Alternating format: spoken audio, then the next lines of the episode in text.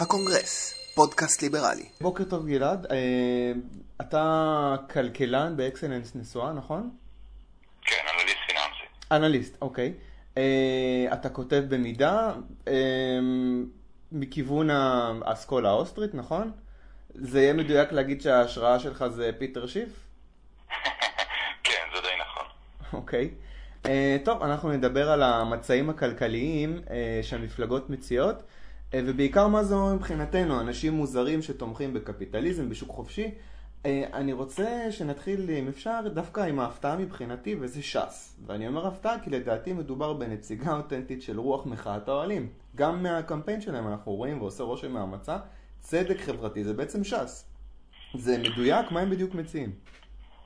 כן, ש"ס בגדול מציעים לקחת יותר מהשירים ולתת לעצמם, או למה שהם קוראים העניים. יש שם דברים שהם מדברים בעיקר על אה, שינוי מדרגות המס והעלאת מס להכנסות גבוהות, והעלאת מס או הטלה של מס נוספת על כל מי שקונה מוצרים מעל מחיר מסוים. ויש בזה, אתה יודע, מעין סוג של חטא על פשע, וזה בגלל שכבר היום המיסוי בארץ או מס הכנסה בכל אופן הוא מאוד מאוד פרוגרסיבי, כלומר כבר היום אלה שמרוויחים קצת יותר, ואגב לא מדובר על עשירים, מדובר בסך הכל על עשירון תשיעי ועשירי. גם על האנשים משני העשירונים האלה לוקחים כבר מס הכנסה הרבה יותר גבוה מאחרים, כלומר ש"ס בעצם מציעה פשוט לקחת יותר מאלה שכבר לוקחים מהם הרבה יותר. אז זה מקום ראשון שזה לא מוסרי, אבל דבר שני, יש כאן את הסיפור למשל על אה, הטלת מס על מכוניות כביכול יוקרה. אה, בש"ס החליטו שמכונית כנראה מעל 150 אלף שקל זה מכונית יוקרה, אבל אה, גם פה זה סוג של מוזרות, מאחר שכבר היום הרי מס רכב הוא מאוד מאוד גבוה. כל מי שכיום קונה מכונית יוקרה, כמו שש"ס קוראת לזה, אה, כבר משלם מס הרבה יותר גבוה מאחרים, כי חלק ענק מהמחיר של הרכב הוא מס, מס רכב. כלומר, ש"ס בעצם לוקחת את הרעיון הזה שמי שמרוויח כסף כנראה שירוויח אותו שלא בו יושר, הוא מעין סוג של גנב מעצם ההגדרה, ולכן זה כנראה מוסרי לקחת לו כסף דרך המדינה ולתת אותו לאנשי שלומה של ש"ס. Mm. Um, טוב זה לא יעשה, מן הסתם זה כמובן לעולם לא ייושם, מאחר שלש"ס אין כנראה עוצמה, אין מספיק עוצמה פוליטית להכניס או להפוך את הדברים האלה לחוק. אבל uh, זה מעניין שזה, שזה הגישה שלהם. יש פה עוד דברים מעניינים, אני רואה, יש למשל העלאת מס על תיירות נכנסת.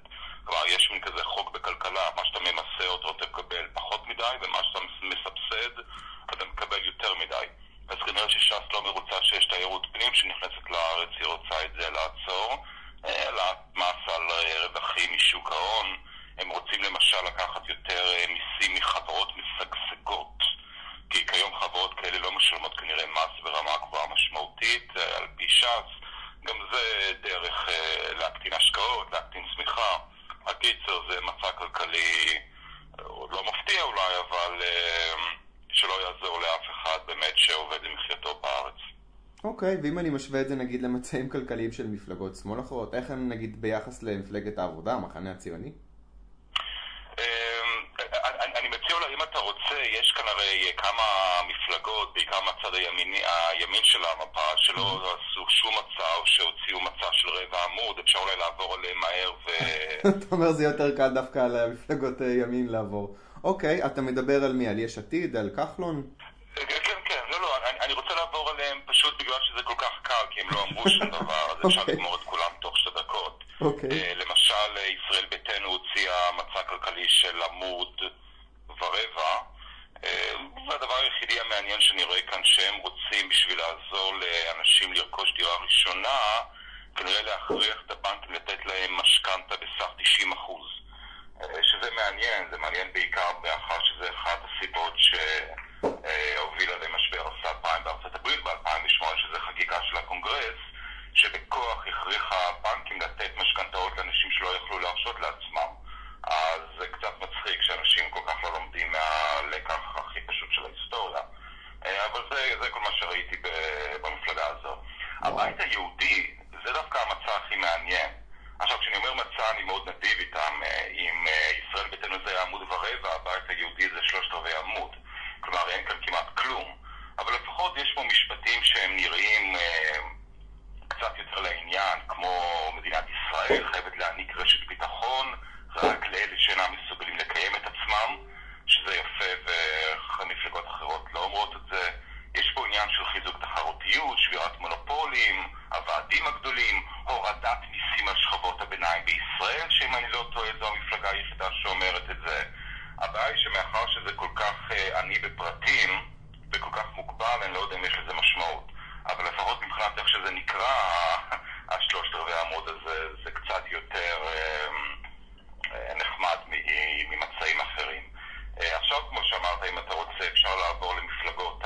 מה עם הליכוד?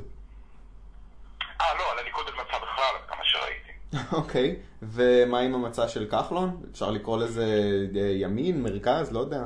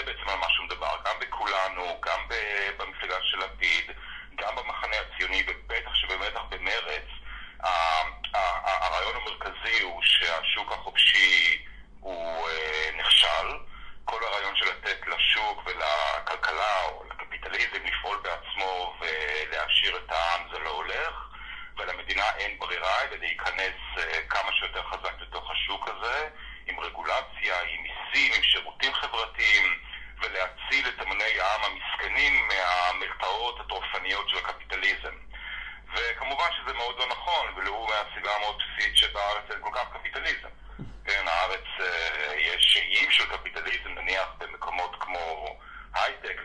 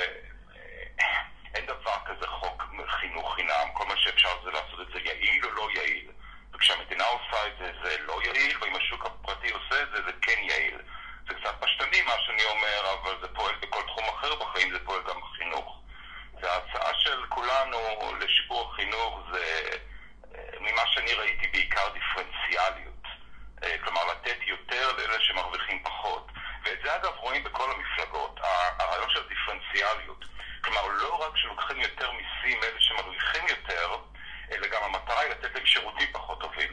כלומר, לוקחים יותר מיסים ונותנים שירות פחות טוב, ואז הולכים לאלה שהם כביכול או שלא כביכול פחות עשירים, לוקחים להם מיסים ונותנים להם יותר. וזה נחשב כנראה למוסרי בעיני המפלגות האלה, אבל לא בעיניי. יש פה עוד אה, רשימה ארוכה של דברים שהם רוצים לעשות אה, בחינוך.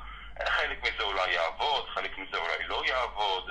אבל לדעתי בגדול זה חסר ערך. הדבר היחידי שבאמת ישפר את החינוך בצורה מאוד מאוד מהותית בארץ זה הכנסת תחרות דרך שיטת הוואוצ'רים. כל השאר זה די... יש אה, איזשהו מוזמן. פוליטיקאי שמציע את זה? לא. לא, לא שאני ראיתי בכל אופן. אוקיי. אמ, עכשיו, אה, צריך להגיד על כולם שהם היחידים ממה שאני ראיתי שמנסים לכתוב בצורה די מפורטת על הנושא של הנשים. אני מצטער אם אני פוגע כאן באיזה מפלגה אחרת שלא שמתי לב שגם הם מדברים על זה, אבל כולנו מדברים על הנשים, ולמשל אה, מדברים על הפערים המדאיגים. נשים משתכרות כ-63, כ- כשני שליש מהכנסתם החודשית של הגברים. אז אז אני רק רוצה להגיד ש... אפשר לדבר על זה הרבה מאוד, על הנושא הזה, וצריך להיזהר לא להעליב אף אחד, שאף אחד לא יקרא לי סקסיסט או משהו בסגנון.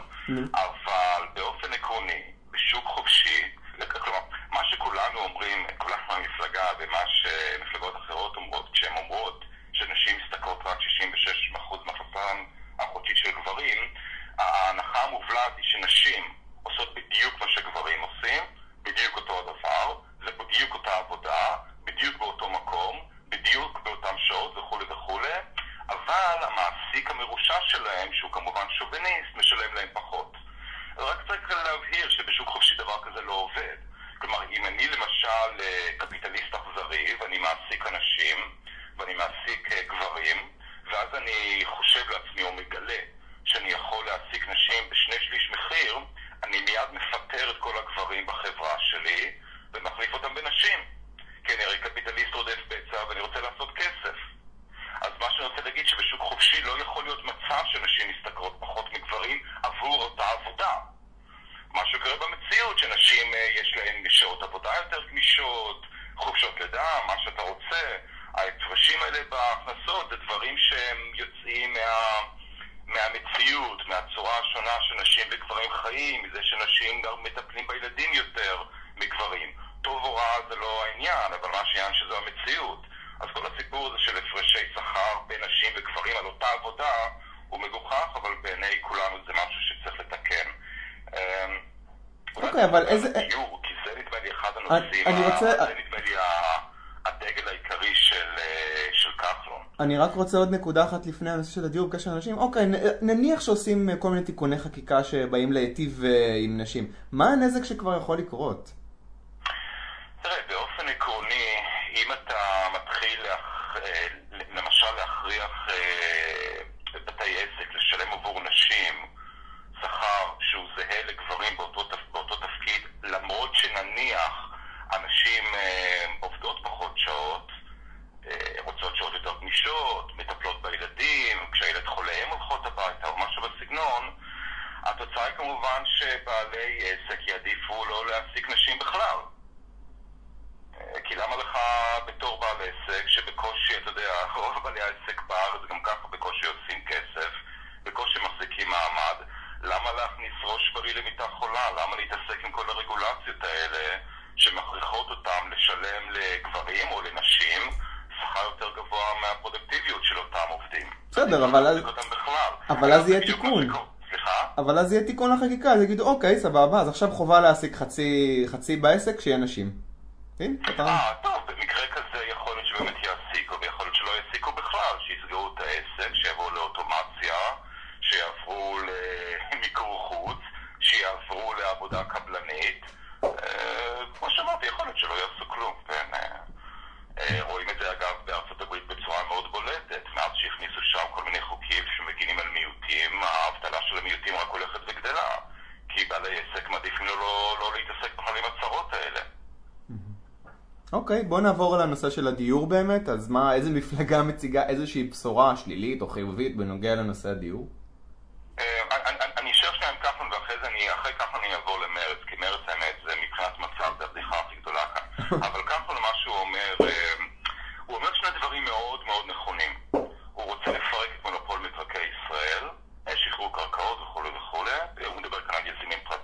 שזה כשלעצמו אה, מאוד יפה בהשוואה למצעים אחרים, והוא מדבר על צמצום הבירוקרטיה, אה, לקצר את הזמן למתן היתרי בנייה משלוש שנים לשלושה חודשים בלבד. עכשיו, זה, זה זה מאוד מאוד נכון. זה מאוד מאוד נכון כי זו באמת הבעיה. אני, אני, אני עוזב שנייה את הריבית, כי זה לא העניין של המצעים האלה. אבל לפחות מהצד של ההיצע והביקוש, אה, הפירוק של המונופול של מקרקעי ישראל וצמצום הבירוקרטיה זה מפתח, זה מצוין.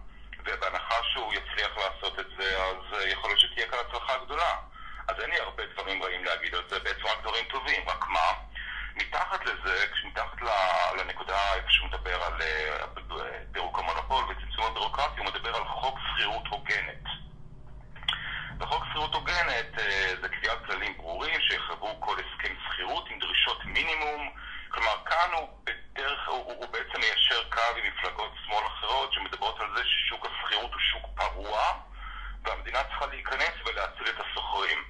אה, וכאן הרעיון הוא שהשוכרים הם כל כך מטומטמים שהם לא מסוגלים להגן על עצמם בחוזה פשוט, אה, שזה לא דבר שאני ראיתי ב- בחיי, כלומר, אני, מה שאני רואה, אם כבר הרבה פעמים זה בעלי דירה שנכנסים לצרות בגלל שוכרים, אבל מה שאני רוצה להגיד, הסכנה כאן, שלהעביר חוק שכירות הוגנת זה מאוד מאוד פשוט. בכנסת, מאוד פשוט לעשות את זה. כי יהיה לזה תמיכה, כי יסתכלו על זה בתור משהו שהולך להגן על, אה, שוב, על השוכרים המסכנים מפני בעלי הדירה שמן הסתם גם קפיטליסטים אכזריים, לכן יהיה מאוד קל להעביר את זה, וזה יכול לדפוק את שוק השכירות. זה יהפוך את האחוזים לבעייתיים יותר, אולי זה יעלה את מחיר השכירות, אולי אנשים יהיו פחות נכונים להשכיר דירות בגלל שהחוזים האלה אולי יטילו עליהם חובות אה, מסוימות, אני לא יודע, כי אני לא יודע איך, איך הולך להיראות החוק הזה, אני רק אומר שזה מסוכן ומאוד קל להעביר את זה. פירוק המונופול וצמצום הבירוקרטיה זה סופר קשה לעשות. סופר קשה. לפרק את המונופול הוא צריך לצאת, נר- אה, כחלון צריך לצאת נגד מונופול מקרקעי ישראל, שזה משימה הרקוליאנית. צמצום הבירוקרטיה זה אפילו יותר קשה, כי הוא יצטרך לצאת נגד הארגונים הירוקים ונגד כל ועדות התכנון שעשו הרבה הרבה, אתה יודע, פרנסה מאוד יפה מאיפה שהם נמצאים עכשיו. כלומר, את הקטע הקל והרע של המצע שלו הוא יעשה. את הקטע הקשה והטוב של המצע שלו, אני לא יודע אם הוא יעשה. ופה נדמה לי נמצא הסיכון. אם הוא היה אומר, עזוב את שוק השכירות, אין לי שום בעיה, זה שוק חופשי, שאנשים יעשו מה שהם רוצים, ואנשים במדינת ישראל הם מספיק אינטליגנטים להגן על עצמם, לחוץ למעשה. ואם הוא היה מתרכז רק בשוק של, ה, של, ה, של הבנייה של הדירות, או של קנייה של דירות, אז בסדר. אבל כמו שזה נראה כרגע זה קצת מסוכן. אני מקווה שאם הוא יקבל מספיק עוצמה פוליטית לעשות משהו מהדברים האלה, שהוא יעבוד בשכל ולא ידפוק לנו את שוק השכירות בארץ. אוקיי, ד- רצית לה- להזכיר את מרץ? כן, אמ, אמ, מרץ אני חושב מבין כל המצעים שראיתי זה באמת, אמ, באמת מתחילים קצת להשתגע. ופה הם רוצים, אה, דבר ראשון הם רוצים להעלות את ההוצאה הממשלתית. הגדלת ההוצאה תמומן ברובה על ידי העלאת המס מבעלי ההכנסות הגבוהות. ופה הם מאוד דומים לש"ס, כן? אז אני רוצה להזכיר לכל מי שלא יודע שמי שמקבל הכנסה גבוהה בארץ, כמו שאולי אה, מגדירים את זה, שזה נניח תשיעי ועשירון עשירי, שכמובן זה מגוחך לקנות, לקרוא לאנשים האלה עשירים, אבל לא משנה. האנשים האלה, אם אתה לוקח את מס הכנסה ואת המע"מ ואת המיסי קנייה למיניהם ואת כל המיסים ואת כל המיסים כולם ביחד, אנשים משלמים יותר מ-50% מההכנסה שלהם בצורה של מיסים. ובעיני מרצ זה לא מספיק. הם רוצים לקחת עוד כסף מבעלי ההכנסות הגבוהות ולחלק אותו. שזה זה מטופש, זה לא מוסרי, לא יודע איך לקרוא לזה. הם גם רוצים לקבוע מדרגת מס נוספת בגובה 55% מאלה שמשתכרים מעל 60 אלף שקל. ושוב, יש כאן כנראה איזושהי הנחה מופלעת שכל מי שמרוויח הרבה כסף הוא פושע בהגדרה ולכן מותר לקנות לו את הכסף. אבל זה החלק אולי עוד הסביר של החלק המטורף של המצע של מרצ. כי פה זה באמת משתגע. הם רוצים גם, ועד כמה שראיתי, הם היחידים שרוצים להכניס מס ירושה. אה, מס ירושה פרוגרסיבי על ירושות של מעל 5 מיליון שקל. אז אני רוצה כמה דברים להגיד על זה. דבר ראשון, מי שחושב שזה יישאר ב-5 מיליון שקל הוא הוזה. אה, זה ברגע שיכניסו את המס ירושה, אם יהפכו את זה לחוק, זה עניין של זמן עד שאתה יודע, זה יהפוך לפרשולד של מיליון שקל ופחות. ובסופו של דבר כולם בארץ ישלמו מס ירושה. אבל חוץ מזה גם צריך להגיד שמס ירושה בעצמו זה גניבה, כן? אתה לוקח כסף מאנשים שהרוויחו את הכסף שלהם במהלך חייהם, על שכר שהם כבר שילמו עליו מס. בסדר, אתה יכול להגיד את זה על כל מס, אבל...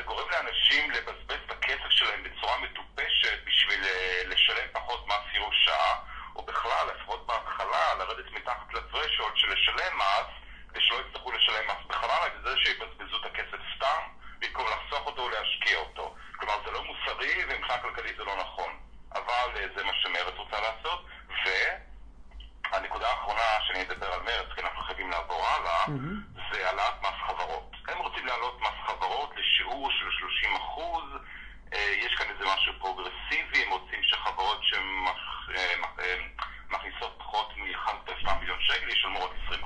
אבל לרוב החברות, או לכל מי שמשלם אה, מרוויח מעל 1.2, או מכניס, מכניס מעל 1.2, הם רוצים להעלות את המס חברות ל-30%. אני, אני לא יכול לחשוב כנראה על שיטה יותר טובה לדפוק את הצמיחה בארץ. זה פשוט מדהים שחברה, שמפלגה שמתגאה כמפלגה אינטליגנטית, או אני לא יודע מה, רוצה... מרץ התחילו... מרץ...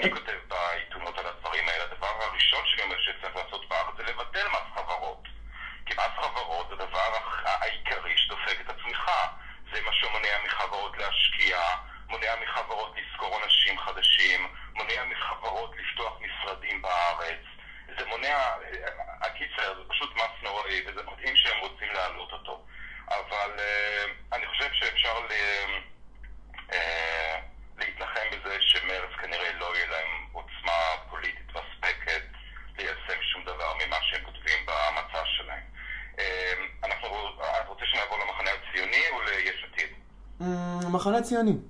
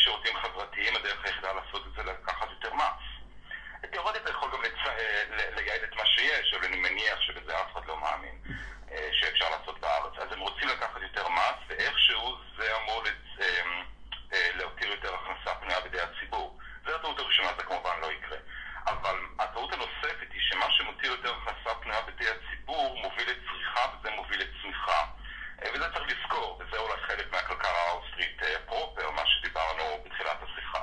צריכה לא מובילה לצמיחה. מה שמוביל לצמיחה זה השקעה.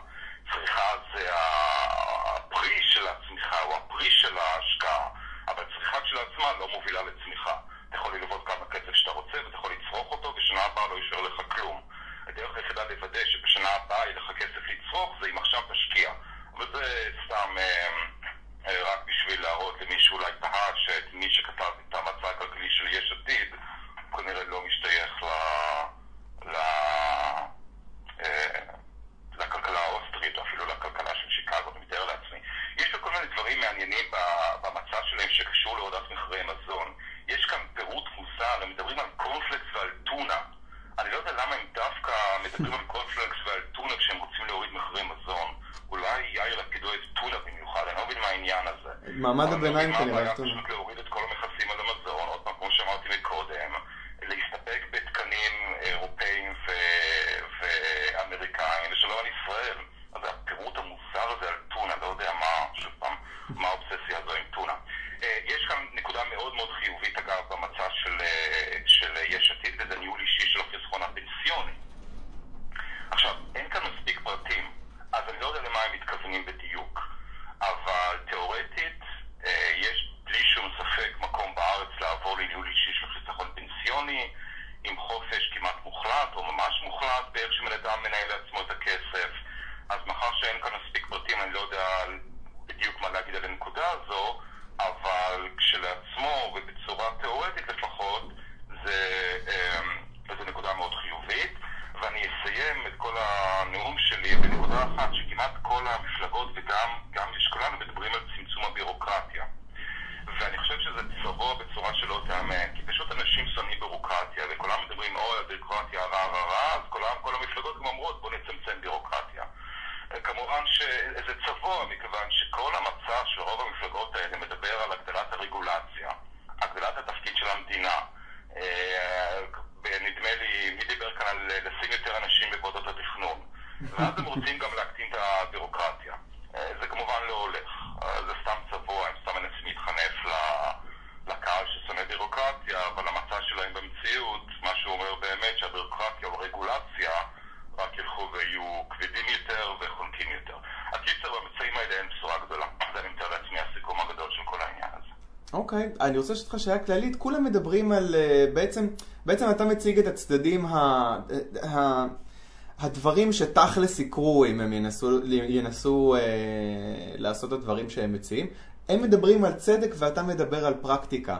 זאת אומרת, זה נכון שבמציאות אתה צודק, אבל הצד של הכוונות הטובות והמוסר דווקא נמצא בצד של העבודה וכחלון ויש עתיד. הם רוצים צדק חברתי ולצמצם פערים. איך אפשר רטורית להילחם בתפיסה כזאת? כן, אתה יודע, אני... אני...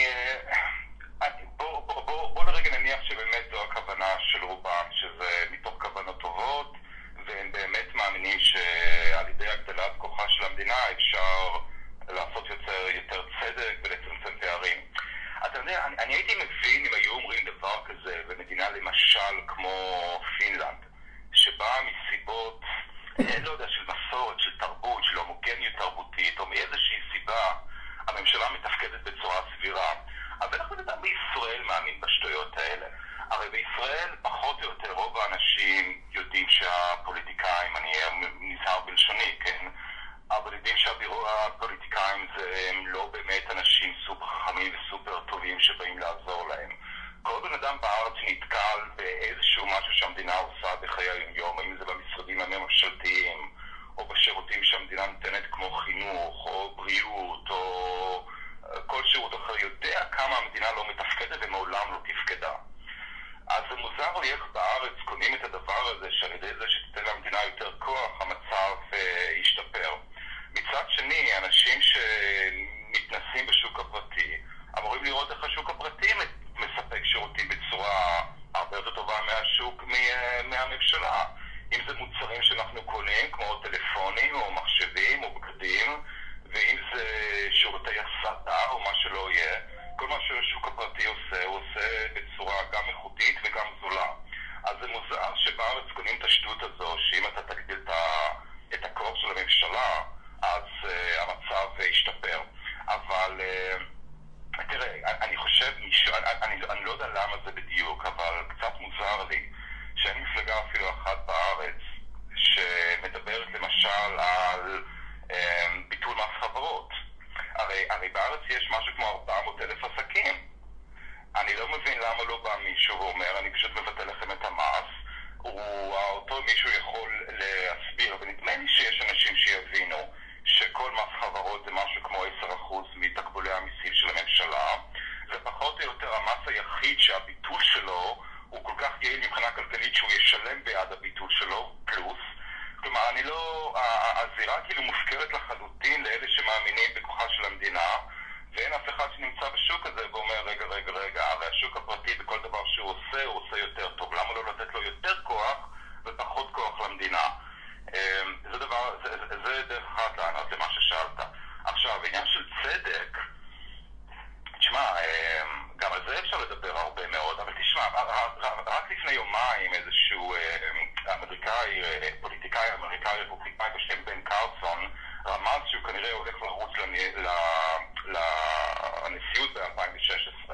ואותו בן קרסון לפני איזה שנתיים, אם אני לא טועה, נתן נאום, נדמה לי בכנס של המפלגה הרפובליקאית, ושם הוא אמר שהוא בעד ביטול מס הכנסה פרוגרסיבי, הוא בעד מס אה, אחיד, יעני flat tax.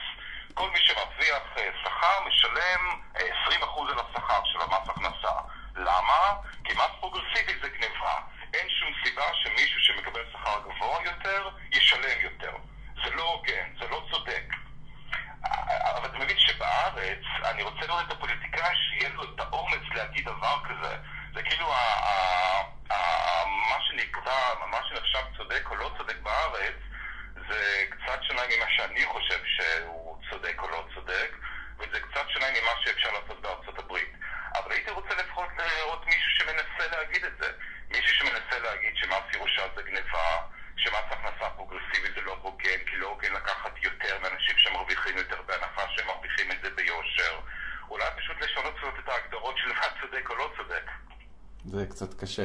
טוב, אבל uh, לסיכום, מה בכל זאת ההמלצה שלך על הבחירות למי שרוצה להצביע עבור מי שמייצג יותר מכולם את עקרונות החירות והשוק החופשי? אז אני אתבטא מאוד מאוד בזהירות, כי אני, אני מתכוון, אה, אני, אני אומר את מה שאני אומר רק מהזווית הכלכלית, לא מהזווית הפוליטית, המדינית או מה שלא יהיה, אבל לפחות על פניו, כביכול, אם לקחת את הרבע העמוד שהוציא בתור מצב ברצינות, אה, המפלגה של בנט היא הכי קרובה לקפיטליזם. אה, זה הכל יחסי כמובן, וכמו שאמרתי עוד פעם, אני חוזר על זה, המצע שלו הוא בדיחה, זה חצי עמוד. אבל אם אתה לוקח את המצע שלו ברצינות, זה גם שם אגב, יש שטויות כמו תמריצים לאנרגיות מתחדשות וכל מיני דברים כאלה. אבל בהשוואה למצעים אחרים, כן, המצע שלו הכי קרוב לקפיטליזם. אוקיי, okay, בסדר. Uh, אם אפשר, אני רוצה רק התייחסות שלך למיני סערה שעוררת במאמר שכתבת במידה. המאמר בו אתה טוען שחלקים משמעותיים מהתנועה הליברטריאנית בארצות הברית הם בעצם אולי אנטישמים, ושהכוח ההולך וגובר שלהם משמעו חדשות רעות לישראל, אה, ואני חושב ששברת את הלב לליברלים רבים אה, שרואים בליברטריאנים כאיזשהו סוג של השראה. אה, הביאו דוגמאות נגדיות, כמו אנשים כמו ג'ון סטוסל ומגזין Reason. אני אוסיף את פיטר שיף, פן אנד טלר וביל ויטל, כולם דוברים ליברטריאנים מייצגים במידה מסוימת, הם בהחלט לא אנטישמים. אז מה, מה התגובה שלך, ואתה חושב שזו טעות לראות בליברטריאנים כהשראה ובעלי ברית אפשריים?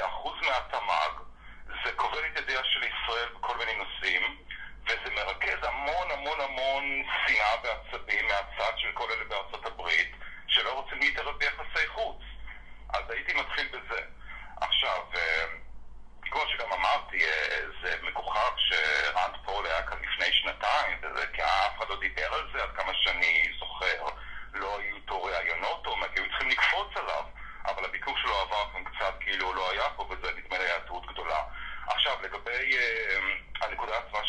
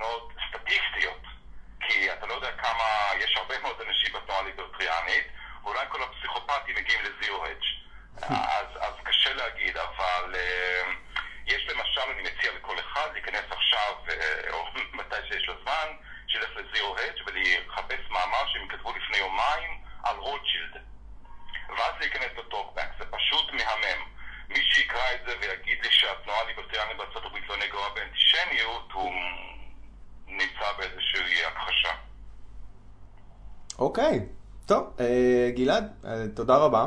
אה, אני רק אגיד שזה יתפרסם, בגלל שאנחנו עושים הקלטה של איזשהו סשן live אה, ביום שישי, אז אני אפרסם את זה רק במוצאי שבת או ביום ראשון של שבוע הבא.